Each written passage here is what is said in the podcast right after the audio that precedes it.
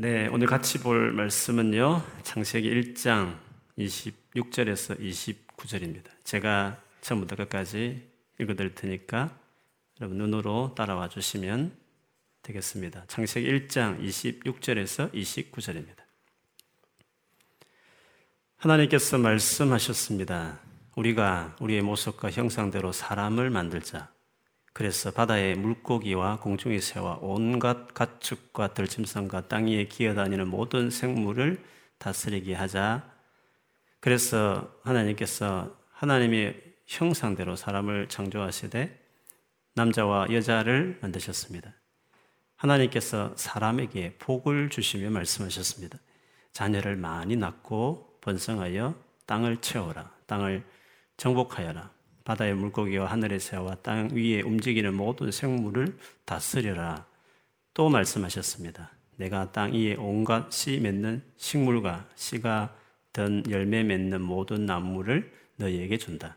그러니 너희는 그것들을 너희 양식으로 삼아라. 아멘. 우리 앞뒤 전으로 어, 집에 계시는 분들은 우리 가족끼리 또 혼자 있으면 자기 자신을 향해서 믿음을 선포하고 또 여기 예배당에 있는 우리들은 서로를 향해서 어, 같이 축복하겠습니다. 올해는 반드시 기도로 돌파할 것입니다. 올해는 반드시 기도로 돌파할 것입니다. 아멘. 네, 이렇게 현장에도 우리 어, 소수지만 우리 형제자매들 있어서 너무 큰 힘이 되고 아마 오늘 처음 온 우리, 우리 형제자매들이 있는 것 같아서 뜻깊으라고 뜻깊을 거라고 생각합니다. 여러분, 성경에서 가장 이스라엘 역사상 한두 사람 말고 이스라엘 나라 전체가 가장 어, 믿음이 좋았을 때, 가장 은혜가 충만했을 시대가 이스라엘 역사를 본다면 여러분 언제라고 여러분 생각이 드십니까? 이스라엘 나라 전체가 정말 믿음이 충만했던 그 시대 있지 않습니까?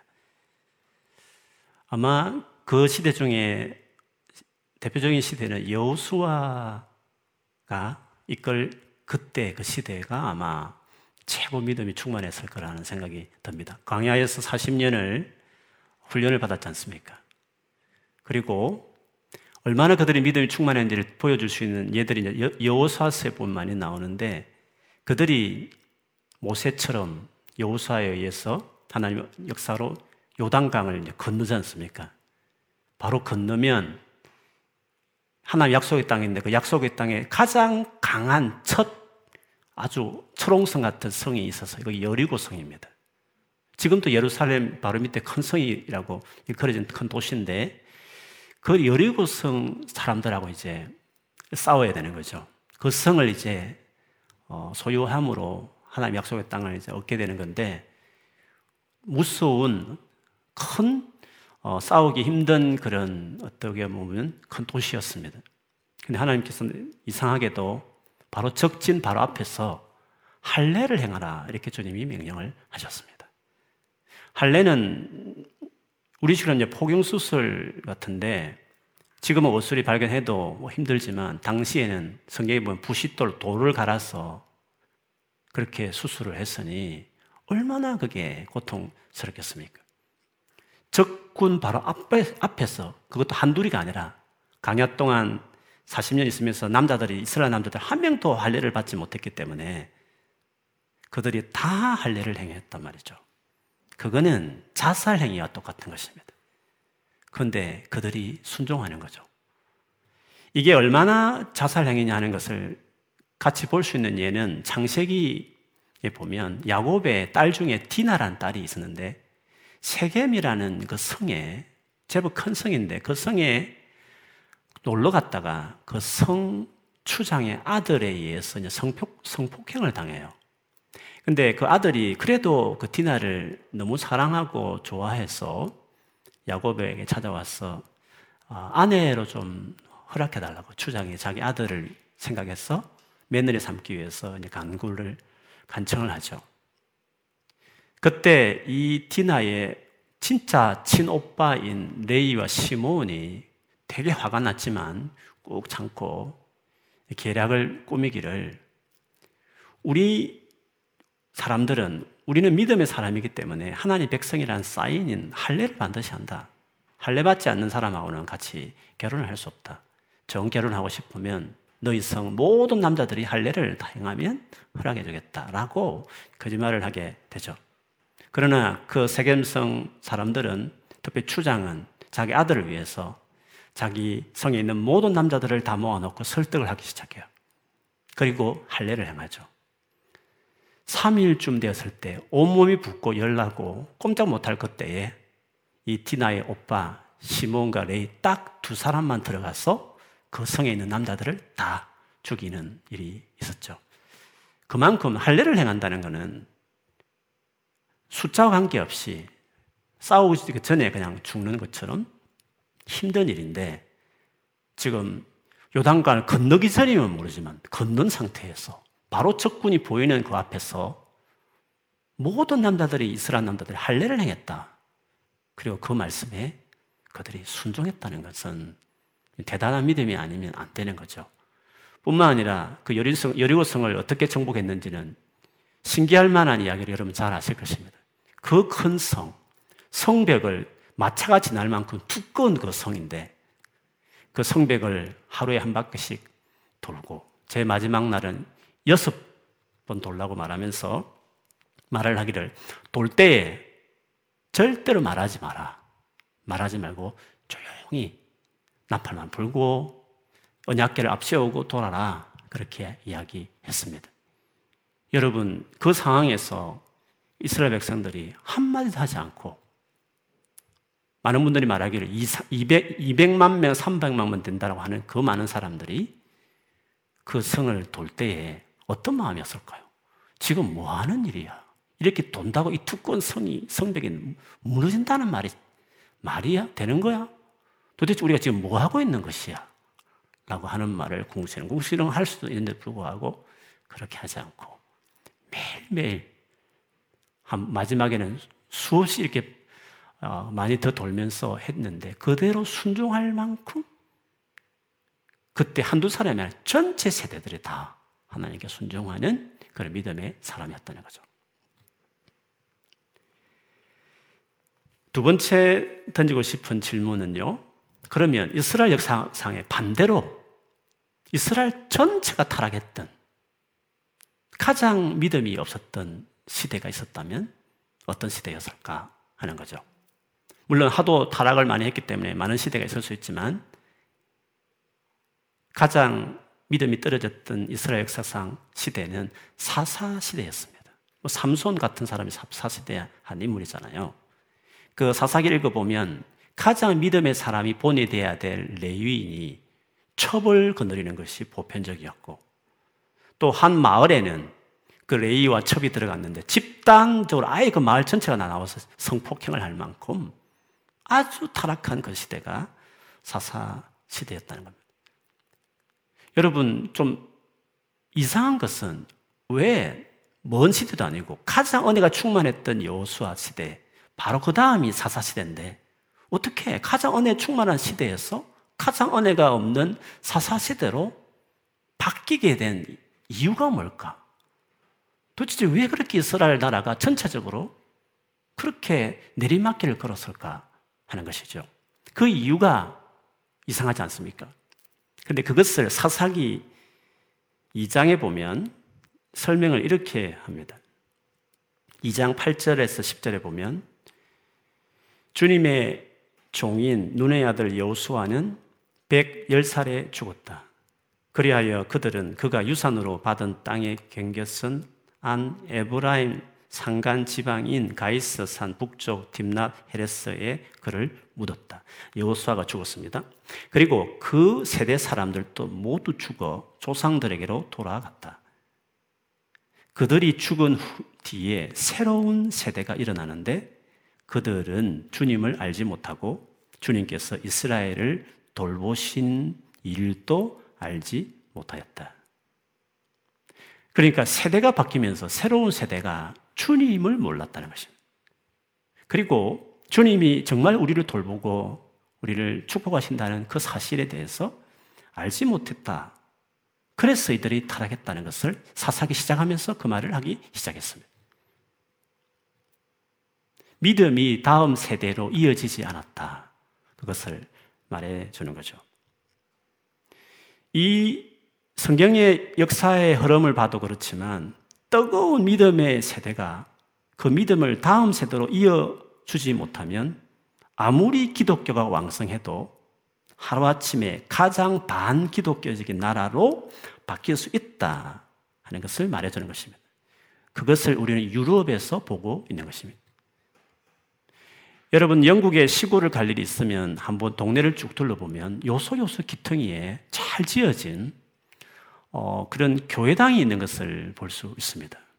우리나라야 상가에도 교회가 많지만 제대로 된 교회 건물로 되어진 건물로 보면 영국이 더 많다 할 만큼 의외로 영국에 교회당이 많은 것을 볼 수 있습니다. 그만큼 한때 다 이 건물에 많은 사람들이 예배했다는 것을 반영하는 것입니다. 좀 오래전에 이야기했지만 제가 런던에 처음 왔을 때 우리 목회자들과 함께 어떤 기회가 있어서 관광버스로 런던 투어를 할 때가 있었습니다. 근데 그 가이드가 한 말 중에 그것이 확실한지는 잘 모르겠지만 그 가이드는 그렇게 말했습니다. 여러분, 영국의 지하철이 어떻게 생겼는지 아십니까? 하면서 지하철이 생긴 이유는 주일날에 너무 많은 사람들이 교회당을 가기 시작하면서 교통이 너무 체증이 너무 심해가지고 생각 끝에 지하철을 우리가 해보자.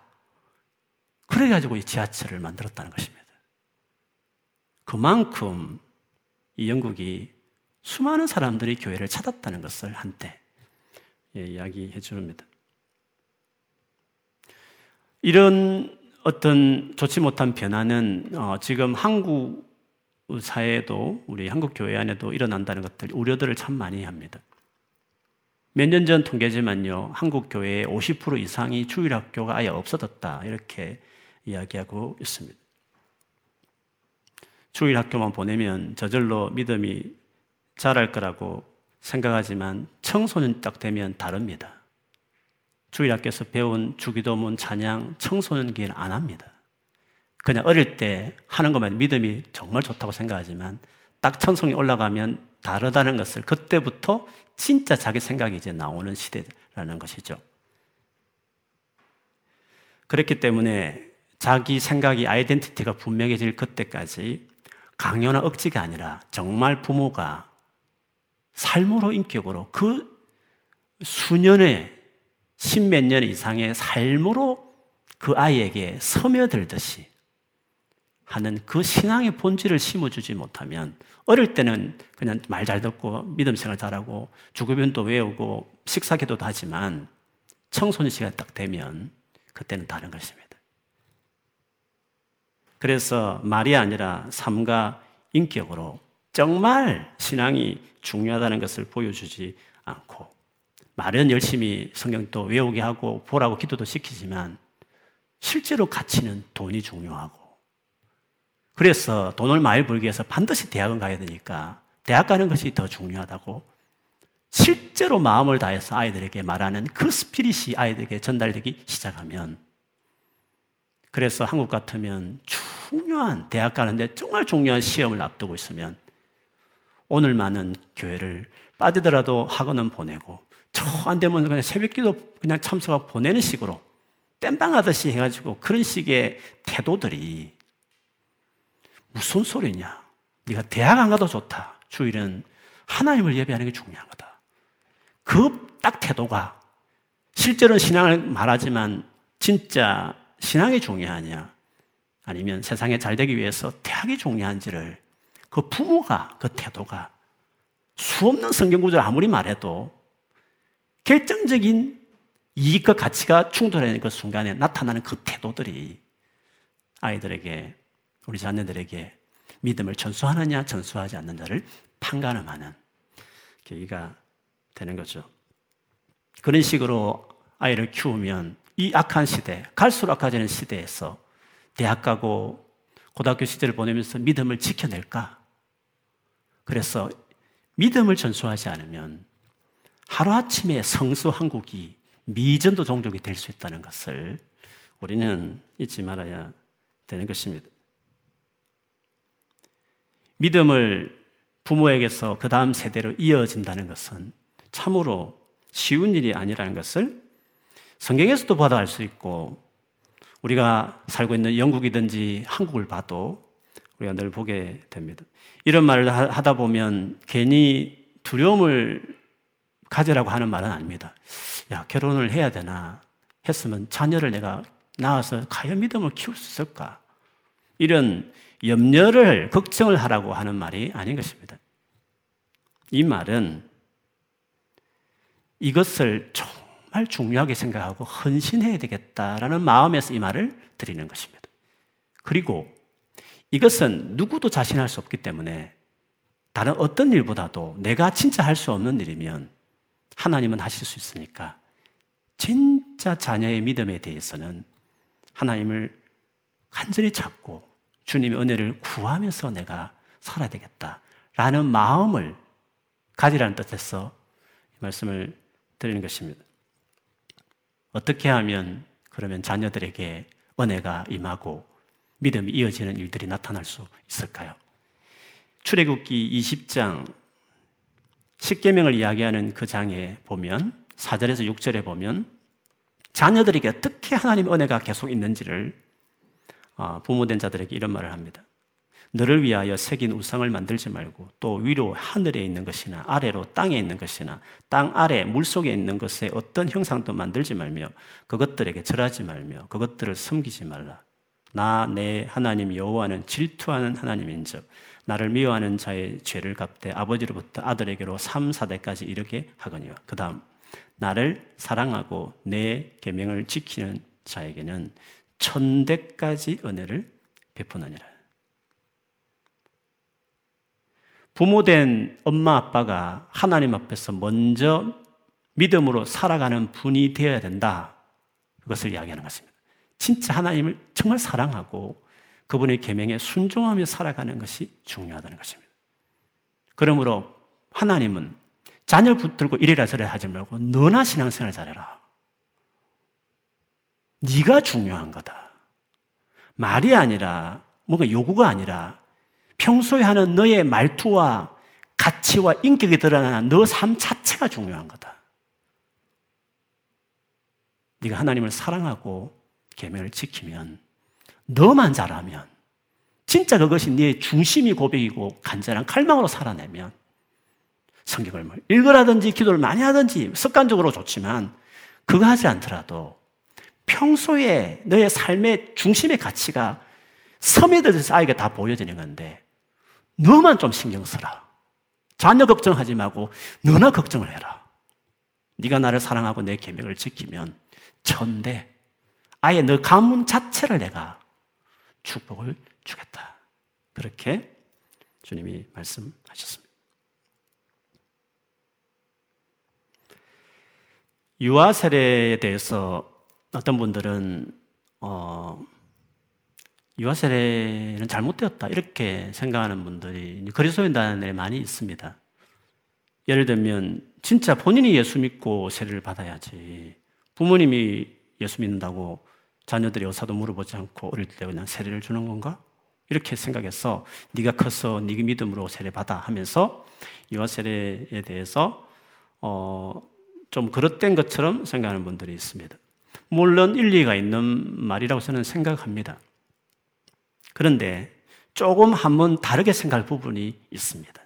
무슨 말이냐면 조금 전에 읽어드렸던 출애굽기 20장 말씀에 의하면 부모의 신앙의 결정이 그것이 진지한 삶으로 이어지기 시작하면 하나님께서 천지보다 더 확실한 약속으로 너의 자녀에게 은혜를 주겠다라고 말씀하셨습니다. 무슨 말이냐면 부모의 삶이 자녀의 믿음을 결정하는 영향을 줄 수 있다라고 주님이 그렇게 말씀하신 것이었습니다. 그렇기 때문에 유아세를 왜 베푸느냐 하면 유아세례는 부모의 결정이 중요합니다. 우리 예수 믿으니까 우리 아이 세례 줬다는 말이 아니라 진짜 유아세를 앞두고 있을 때 부모가 내가 믿음으로 정말 살아내겠다. 남편과 아내가. 내가 어떤 일이라도 하나님을 사랑하고 계명을 지키겠다는 것이 진정한 결정이고 그때뿐만 아니라 이 아이가 자기 신앙을 고백할 그날까지 주님 내가 정말 그렇게 헌신하겠습니다. 그런 마음이 분명하면 그러면 하나님은 약속을 지키시긴 안 지키겠습니까? 지키죠. 은혜를 베푼다는 약속을 지키는 겁니다. 그 은혜가 어떤 은혜입니까? 가장 중요한 은혜는 예수를 믿는 은혜입니다. 그러면 부모가 거짓 없이 그 마음으로 임하고 그리고 하나님이 정말 해줄 것이 분명한 믿음을 가지고 있으면 이 아이는 반드시 나중에 예수를 믿을 것이기 때문에 그 일이 일어나기 전에 디포지처럼 더 확고한 믿음을 가지고 소망을 가지고 확신을 가지고 아예 앞당겨서 이 아이에게 일어날 것을 선언하듯이 세례를 주는 것이 유아 세례라는 거죠. 그 아이를 앞두고 그 아이가 자기 의지가 없는 때이지만 그 아이의 믿음에 영향을 주는 부모와 그리고 그 아이를 만드신 하나님 사이에 두 사람의 약속으로 믿음으로 소망하면서 세례를 주는 것입니다. 물론 신앙이라는 것이 부모님의 의견이 중요합니다. 성경에 봐도 본인, 부모는 잘 믿지만 자녀들이 믿음 없는 사람도 있으니까요. 개인의 결정이 중요한 건 맞습니다. 그러나 출애굽 20장 말씀이 사실이면 부모의 그 신앙의 결정이 자녀들에게 예수를 잘 믿을 수 있고 죽을 때 예수를 영접할 수도 있고 어떡하네 그 부모의 그 결정에 대해서 하나님은 약속을 지키셔서 자녀들을 책임을 지는 것입니다. 대표적인 예가 다윗입니다. 다윗이 하나님 앞에 헌신했을 때 그 후손들 왕들 보면 행패는 없거든요. 그러나 열왕기 열왕기 상을 사무엘하부터 읽어보면 열왕기 상 읽어보면 그 계속 다윗의 후손들의 역사를 보면 북쪽 이스라엘과 다르게 남쪽에 다윗의 자손들의 왕들은 다윗 때문에 다윗을 기억했어. 그 자녀들을 완전히 멸망시킬, 완전히 구원받지 못할 그런 사람들을 본인이 잘못해서 어려움도 많았지만, 그러나 부모의 그 결정이 후손 대대로 이어지는 것을 우리가 볼 수 있습니다. 그래서 오늘 우리가 예배 중에 드리는 입교 예식은 바로 그것입니다. 마침내 그것이 이루어지는 순간을 보는 것입니다. 오늘 예진이가 입교를 하는데 예진이 부모님이 유아 세례를 줄 때에 그 마음으로 유아 세례를 베풀었고 지금까지 지금 예진이가 이제 주님을 자기 신앙을 고백하는 그날까지 부족했겠지만 돌아보면 주님 앞에 죄송한 것도 많겠지만 그래도 하나님을 사랑하고 계명을 지키려고 삶을 드렸고 하나님은 그 출애굽 약속대로 예진이 삶 안에 찾아오셔서 믿도록 하신 그것이 이제는 나타난 사건이 입교와 입교의 예식입니다. 부모님의 믿음을 인정하신 것이고 하나님은 그 약속을 지켰다는 신실함이 이 아이의 신앙 고백 속에 개인의 신앙뿐만 아니라 관계된 주변의 그 감동스러운 삶이 어, 같이 어, 환영하고 축복하는 시간이라는 것입니다. 믿음이 부모에게서 자녀로 이어지는 것이 왜 중요한가? 이 부분을 마지막으로 좀 말씀을 드리겠습니다. 왜 중요한지는 앞에 지금까지 말씀드린 것처럼 여호수아 시대에서 사사 시대로 넘어가면서 믿음이 수직으로 위에서부터 밑으로 수직으로 이어지지 않았을 때 성서 한국도 하루아침에 조금 말한 것처럼 완전히 믿음이 없는 미전도 종족처럼 바뀔 수 있다는 것을 역사적이든지 성경적으로도 우리가 보았듯이 그러면 어떻게 해야 나라를 바꾸는가? 어떻게 한 나라를 revive를 revive를 시킬 수 있는가? 한 사람이 부흥사가 되어서 온 불을 던지면서 전 세계를 수평으로 복음을 전하는 것도 있겠죠. 그거는 100년에 한 번 나올까 할 수 있는 일인데 가장 일반적이고 가장 보편적이고 누구나 할 수 있는 방법이 있는 겁니다. 어느 시대는 할것 없이 나라 송두리째를 기독교화되게 하는 하나님의 가치가 이루어지게 하는 나라를 바꾸게 하는 방법이 뭐냐면 조금 전에 했던 것을 반대로 하는 것입니다.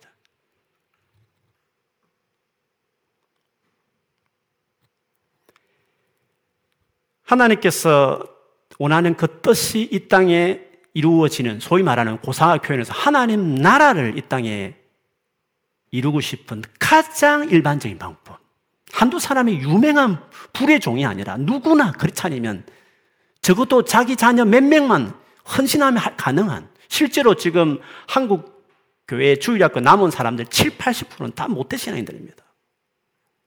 실제로 그렇습니다. 부모의 믿음에 의해서 한국 교회가 중간에 1세대가 개종하는 분도 계시지만 주류는 예수를 믿고 교회를 지켜내고 하나님 뜻대로 살아가는 나라를 만드는 것은 수직의 믿음의 개성이 중요한 겁니다.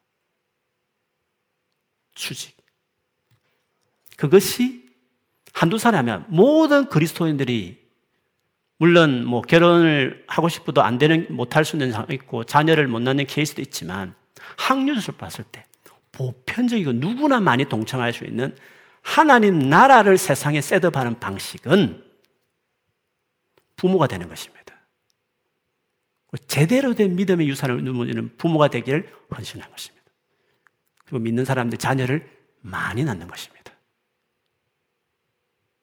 그것이 예수 믿은 이후에 하나님 나라를 이루겠다는 사람들이 할 수 있는 가장 확실한, 가장 확실한 방법이다. 부모가 자녀에게 예수의 정인으로 살아가는 삶이라고 말할 수 있습니다.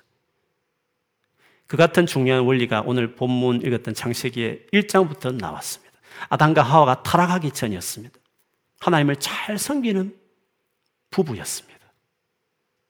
하나님을 잘 섬길 때 하나님이 하시는 일이 복을 주는 거죠. 그래서 오늘 본문에 하나님께서 사람을 만든 다음에 복을 주는 일을 하셨습니다. 복을 주시면서 말씀했습니다. 무슨 말이냐면 그 복이 어디로 가느냐는 겁니다. 복을 주시며 말씀하셨습니다.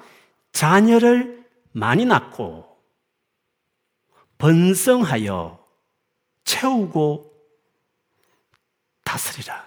다스리라라는 개념은 하나님 나라를 말하는 것입니다. 통치.